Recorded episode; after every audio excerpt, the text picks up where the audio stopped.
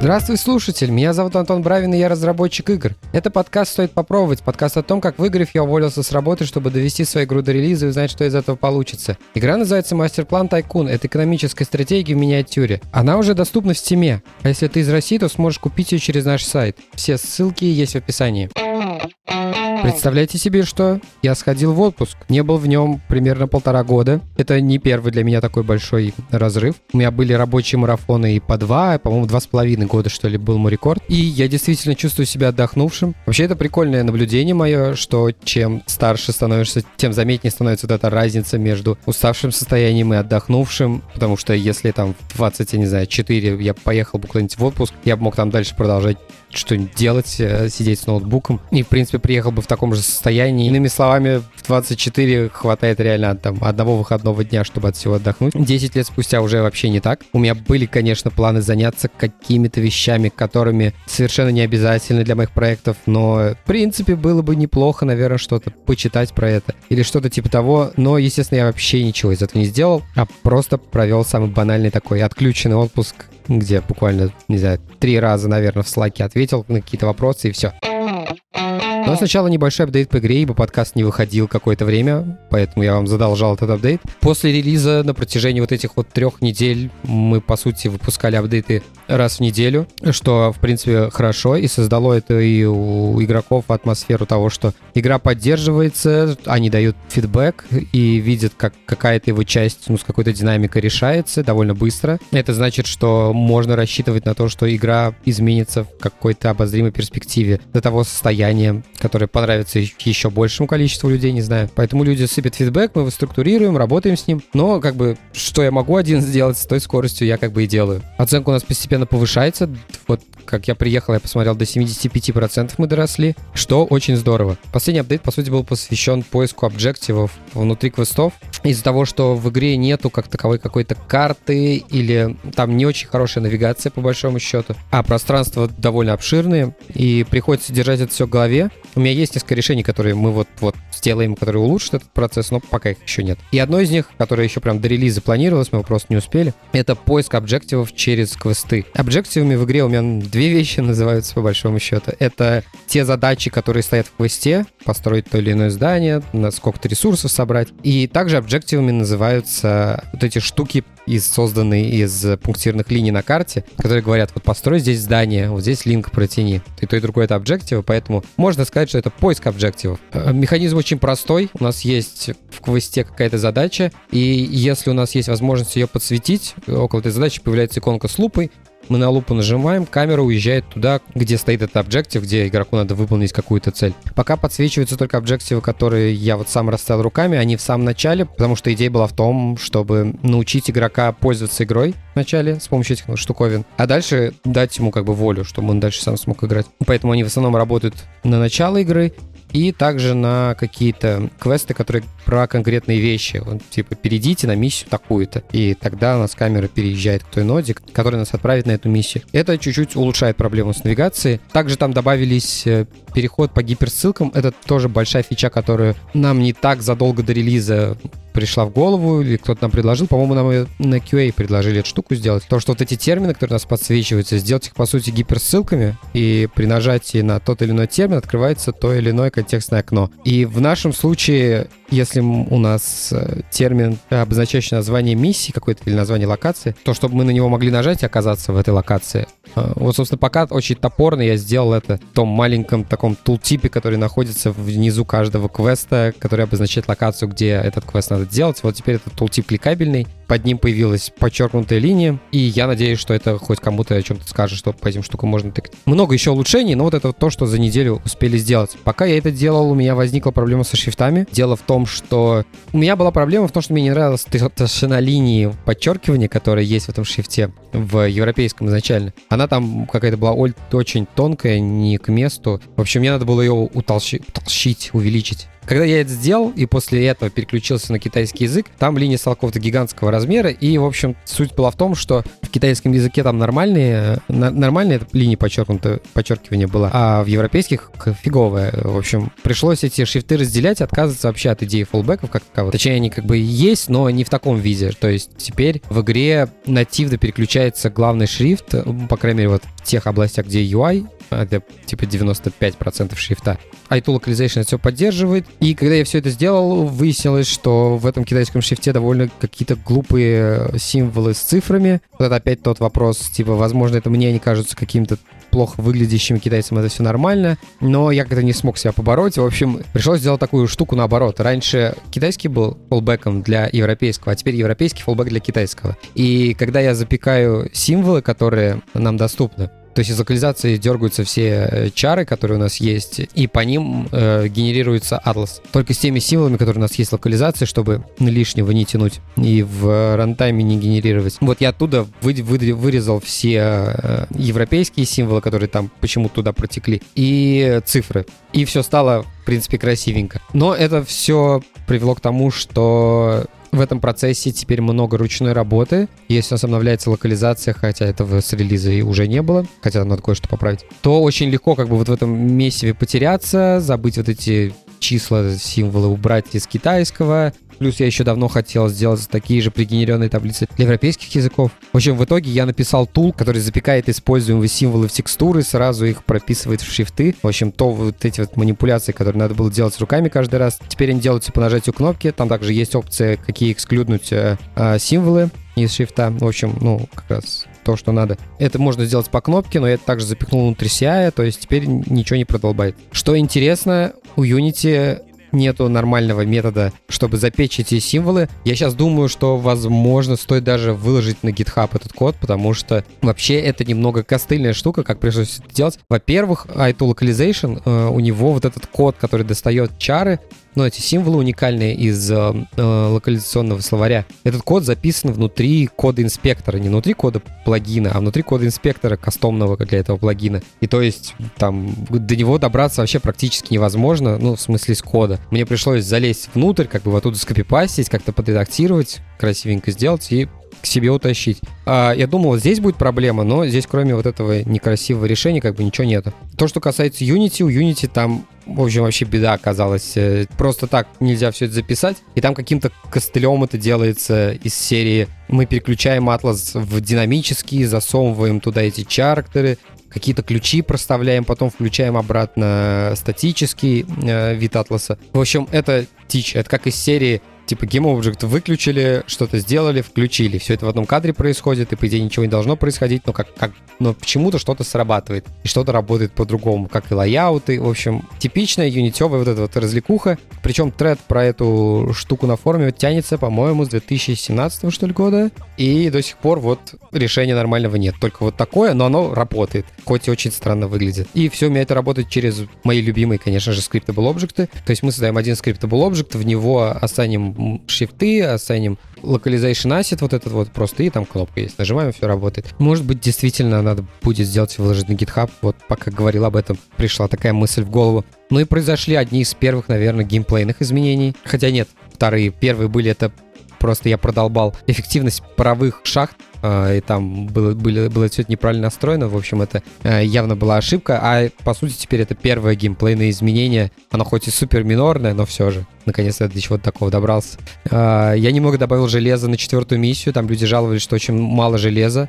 И это похоже, опять же, на очередную какую-то ошибку. Видимо, у меня была какая-то другая мысль. Либо была идея железа доставлять с другой миссии. И здесь вы просто чуть-чуть, чтобы вот какой-то минимальный ручеек шел. Либо была какая-то другая идея. И я, так как ее сейчас не помню, вот, я еще немножко этого железа добавил. Что прикольно, из-за того, что мастер-план так сделан, его загрузка, что я, если начну изменять как-то ландшафт, то может оказаться так, что игрока нода будет над какой-то зоной, там, над водой, над камнями, над еще чем-нибудь. Но такой проблемы не возникнет, если я буду убирать воду, то есть буду как бы расширять свободное пространство. Поэтому любое изменение, которое будет проводиться через добавление свободного места, никак не заэффектит текущие системы. Хотя даже если что-то на что-то залезет, это вообще в этом нет абсолютно ничего страшного. Игрок может это очень быстро разгрести, просто некрасиво. Ну и немножко про свой отпуск расскажу. Это будет типичный формат. Поехал куда-то, увидел там это, и что-то посоветовать могу, что-то не могу посоветовать. Особенно с Москвой это будет тяжеловато. Потом скажут, вот ты, конечно, нашел экзотический уголок планеты. На самом деле мы просто очень любим путешествовать в плане получать каких-то новых эмоций. И даже если вы где-то были, то это нас не остановит все равно съездить туда еще раз, потому что все равно можно чего-нибудь найти новенького. Все лучше, чем дома сидеть. Мы с Леной, с моей женой, никогда не понимали такого подхода. У меня, например, бабушка одна из... Она Ульянск, типа, покидала один раз в жизни, когда ездила на присягу к отцу, ну, к ее сыну, в армию куда-то там, в Калининградскую область. Все, это был единственный момент, когда она выехала за пределы нашей области. И она вполне с этим окей прожила всю жизнь, но это вот немножко не про нас. Поэтому, если у нас нет возможности куда-то поехать далеко, надолго, задорого, мы поедем куда-нибудь поближе, на поменьше, да подешевле. Выбрав как раз момент, когда у нашего сына должны быть каникулы в школе, но мы ошиблись, и каникулы почему-то начались на неделю позже. Сейчас вообще фиг поймешь, как работают каникулы у школьников, потому что там что-то какие-то у них нахлёстные расписания. Кто-то учится 3 четверти, кто-то 4 четверти. Там какие-то разные у них количество дней между этими. В общем, какая-то сложная шляпа. И вон даже Лена сколько лет в школе проработала, и то перепутала, когда там должны быть каникулы были. В общем, в итоге у нас у Лёвы получилось аж 2 недели каникул. Правда, за одну из них надо сделать домашку целиком. В самой Москве, я не знаю, наверное, 1000 раз был. Всякого уже разного там навидался. Поэтому, в принципе, наш весь досуг всегда строился вокруг сына, вокруг того, что ему показать, куда сходить. И он, кстати, уже тоже довольно такой опытный путешественник. Мне кажется, в Москве он уже был 3 раза за свои 7 лет. Поэтому какими-то вещами, типа, смотри, вон большая башня с часами, его уже тоже не особо удивишь. И поэтому, наверное, главным успехом для него стало посещение острова мечты. Это что-то типа такого Диснейленда не очень большого. Но, наверное, в сравнении с Диснейлендом, наверное, он больше, я подозреваю. Это вот большой торговый центр, совмещенный с большим парком развлечений, который с каким-то хайпом открывался несколько лет назад. Что-то там его все блогеры разносили, какой он стрёмный. На самом деле это просто волшебное место для ребенка. Там очень все прикольно сделано. Мы там провели часов 5, наверное. В принципе, можно было чуть подольше даже остаться, но уехать пришлось. Аттракционов там очень много, они все разные. Слава богу, у нас Лёва не такой ребенок, который, знаете, типа 1,15 метра высотой, но при этом рвется на аттракционы, где минимальный порог 1,70 метра. Он наоборот говорил: пап, давай куда это, поспокойней. В общем, а там, где вот для высокого роста, это у нас везде Лена ходила. Это она любит такие аттракционы, вот эти все гигантские качели, которые вверх ногами вас переворачивают. Это все вот не для нас с сыном, поэтому мы с ним ездили там на каких-то машинках, на каких-то железных дорогах, в общем, на чем-то таком спокойном. Таких аттракционов там достаточно много, то есть все вот эти 4-5 часов ребенку было, в принципе, чем заняться. Но и других аттракционов там тоже много. Если у вас ребенок старше, типа там, не знаю, 10 лет, например, или вы сами любите все вот эти вот аттракционы, то их там тоже дофига, тоже есть на чем покататься. Но это в основном не 33 американские горки. Американская горка там, по-моему, одна, то не очень большая, а остальные это больше все какие-то такие гигантские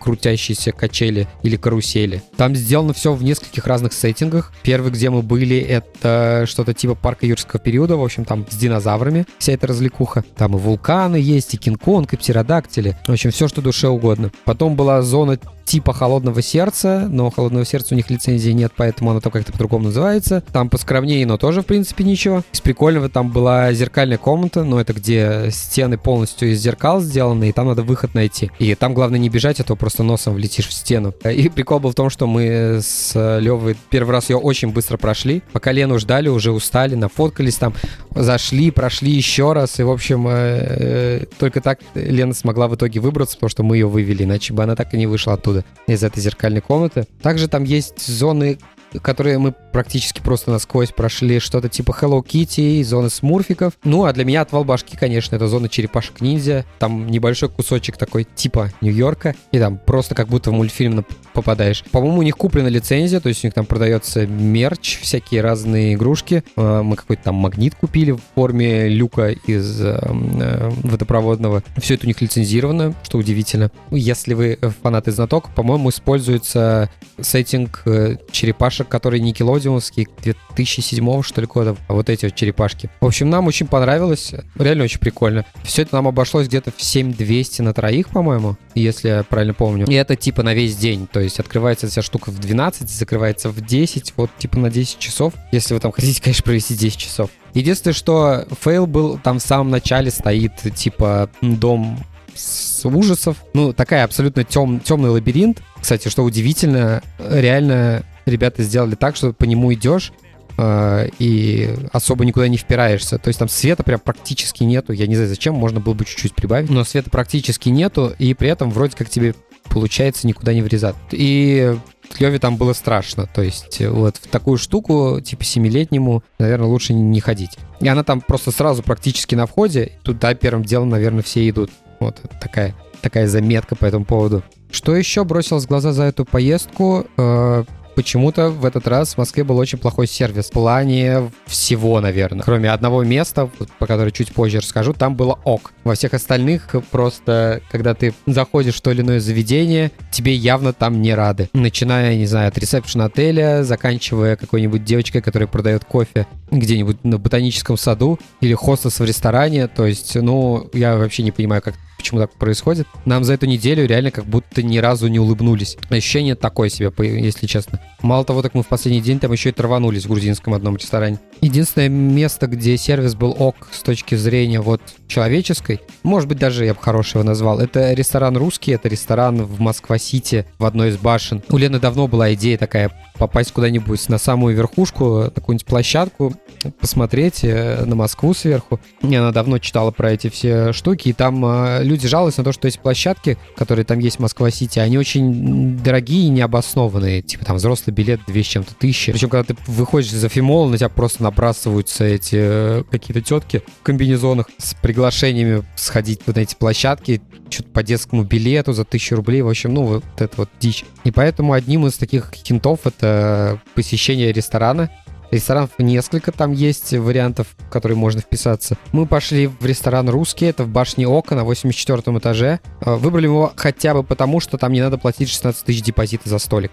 И скажу я вам, это был очень классный опыт. Во-первых, действительно, на 84-м этаже это почти самая верхотура, до которой можно в Москва-Сити добраться. Там очень офигенный вид, действительно. Это очень впечатляюще. Ну и сам ресторан достаточно крутой. В плане, я, наверное, ни разу в жизни мне не попадалось такого, что все блюда, которые мы там заказывали, которые пробовали, они все были очень хороши, и они все были на одном уровне. Нет такого, что вот одно блюдо, оно как бы очень вкусное, следующее, оно, ну, такое, типа, похуже. Нет, там все было очень ровно, все очень хорошо, нам очень понравилось. И не сказать, чтобы очень дорого, ну, смотря по каким меркам. В общем, мы за троих отдали 6700, по-моему, плюс чаевые, за 7000 вышло. Для московского ресторана, особенно на 84-м этаже, это вообще недорого, на самом деле. Нам очень понравилось, абсолютно ни копейки не жалко. Особенно с учетом того, что если бы мы пошли просто смотреть на эти площадки, мы бы отдали, сколько, 5000 просто за то, чтобы нас куда-то наверх подняли, мы там посмотрели, пофотографировали и мы поехали вниз. А так, получилась хорошая неделя, съездили, отдохнули, перезарядились. Поделюсь-ки. Давайте продолжим немножко московскую тему для начала.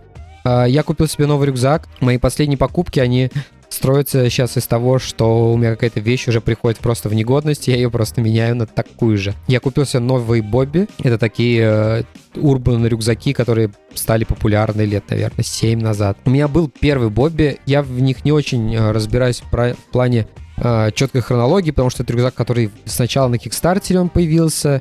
И вот они, наверное, выпустили первую модель, а потом появилась первая массовая модель. Вот это у меня была вот первая массовая модель, она была у меня. Мне она очень нравилась в плане своих вот фурнитурок, карманов, которые снаружи рюкзака. Потому что до них очень легко добираться, ну, более или менее. Не надо сам рюкзак открывать, как-то, в общем, эти карманы все не участвуют в какой-то сортировке. В общем, мне было по кайфу. Мне не супер нравился его внешний вид, но очень тяжело было найти какой-то другой рюкзак, который как бы выглядел по-другому, но при этом имел все те же прибамбасы, которые есть у Bobby. Но у него был такой минус в том, что в него очень сложно что-то положить и или вытащить. Его концепция этого рюкзака в том, что он антиворовской, то есть там молнии все скрыты, его там фиг порежешь, еще что-то. И чтобы в него что-то достать, чтобы вытащить, ноутбук можно, в принципе, легко достать. А вот если что-то в основное отделение положили, то там надо рюкзак открывать достаточно сильно. Из-за перехлёста карманов внутренних тоже не всегда бывает удобно добраться, не всегда много помещается. Это вот мой первый Бобби такой был. И плюс он за эти там 5 лет или сколько он у меня был, он пришел в полную негодность. Ну, он у меня вот стоял последние 1,5 года. Я с ним никуда не ходил. Перед поездкой я его одел и понял, что это просто, ну, он уже в таком состоянии, что стрёмно на улице в нем ходить. И эта мысль плюс-минус пришла ко мне, когда мы уже в отеле были, и я вот прямо в Москве взял и заказал себе на Яндекс.Маркете новый Бобби. Это Bobby Hero Regular. Причем удалось его купить по довольно приятной цене, то есть за 10 тысяч с копейками. Причем во всех остальных местах или все остальные рюкзаки стоили 12. А этот, видимо, из-за расцветки, то есть он темно-темно-синий. Он из какой-то, может, другой партии был, не знаю. Он стоил 10 тысяч, там, без 10 рублей. И он подлинный, то есть там есть у них метод проверки, там есть штрих-код, который надо стереть, на сайте вбить. Вот, то есть это все я потом уже проверил, он как бы оригинальный. Сейчас вообще, я уже рассказывал про то, что надо сейчас все вещи проверять, оригинально или нет. Но пока меня его везли, опять возникла проблема с сервисом. Вот это опять московский сервис. Во-первых, сначала мне то, что, кстати, понравилось в Яндексе... видимо, из-за загруженности высокой транспортников в Москве, у них разная стоимость доставки в зависимости от времени, когда ты хочешь, чтобы курьер к тебе приехал. Ты, например, можешь выбрать первую половину дня, и стоить это будет что-то типа 400 рублей тебе доставка. Ну, вот там, где я находился, оттуда куда это надо было привезти, не знаю. Если ты хочешь в первой половине дня, но типа вот с границей в 2 часа, типа с 10 до 12, то доставка будет стоить уже 500 рублей. Если хочешь во второй половине дня и вот с точной границей в 2 часа, то там 600 рублей и так далее. И в моем случае самая дешевая доставка была типа с 7 вечера до 9, и это окей, прям нормально, мы уже будем в номере. И стоить это будет 300 рублей. Я такой, ну, хорошо. Нажал все кнопки, на следующий день, когда уже рюкзак должен выехать, мне приходит пуш о том, что все это выехало, тролливали. Через час раздается звонок, в общем, человек представляется курьером, и начинает меня с порога спрашивать, сколько я заплатил за доставку. Я слышал про такие истории, но я, к сожалению, не запомнил, что надо делать в этой ситуации. Сначала я попытался как-то отвертеться, плюс еще было очень неудобно, мы где-то там ехали в транспорте. Ну, в общем, в итоге я ему сказал, что это стоило 300 рублей, и он на меня начал давить о том, что вот я, типа, еду 25 километров за 300 рублей. Я ему резонно ответил, что, как бы, при чем тут я, типа того, и вообще, что он от меня хочет. В итоге разговор наш закончился тем, что мне, как бы, придется с Яндексом разбираться, по его словам. И он повесил трубку. Я такой, ну, ладно, посмотрим, что будет дальше. В итоге чувак ничего, как бы, не сказал. Дальше по треку он также все еще ехал до гостиницы и... просто приехал с кислой рожей, отдал мне рюкзак и уехал. Очевидно, что он просто хотел надавить, и чтобы я ему доплатил сверху за то, что он бедный ехал 25 километров за 300 рублей. Хотя, на самом деле, не за 300. Яндекс сам доплачивает и таксистам, и курьерам за то, чтобы выбирали их сервисы, их доставку, их такси. Естественно, большинство людей об этом не знает, и поэтому они такие, ну да, действительно, 300 рублей в час пик по Москве. Ну, уж извините, это вы с Яндексом сами решаете. Мне дали выбор, я его сделал. Что касается самого рюкзака, то это как бы следующее поколение. Он, естественно, отличается от моего предыдущего. Он чуть-чуть побольше. То есть, если у вас был старый Бобби, то Hero, он будет немного больше объемом. Самое большое изменение в том, что внутри поменялись немножко карманы. Кажется, что вот эта проблема с тем, что выпирающие карманы мешают сложить какие-то вещи и пожирают очень много места, как будто бы она решена. Также как будто бы немножко отделилась зона, вот где ноутбук и планшет можно приляпать от зоны остальных вещей. Там даже штучка такая появилась, ее можно спрятать, я ее убрал сразу. Это как в палатке примерно, то есть у нас есть вход и вот эта вот москитная сетка, которую надо отодвигать, чтобы войти. Вот там такая же штука по дефолту. Но это тут как бы неудивительно, этот рюкзак, у него определенный лайфстайл. Не для того, чтобы ты каждые 10 минут в него лазил, а чтобы ты куда-то дошел, до какого-то места распахнул его, там, например, не знаю, на 180 градусов, вытащил все, что тебе надо, и закрыл его. Там рабочий день закончился, ты все в обратную сторону процедуру проделываешь и уходишь. А если тебе надо постоянно лазить в рюкзак за крупными вещами, то, ну, это, наверное, не твой вариант. В общем, такие же эмоции, как у меня и от AirPods 3 примерно. Была старая вещь, которая уже плохо работала, плохо выглядела. Теперь есть такая же, немного получше новая вещь. Больше особо ничего интересного.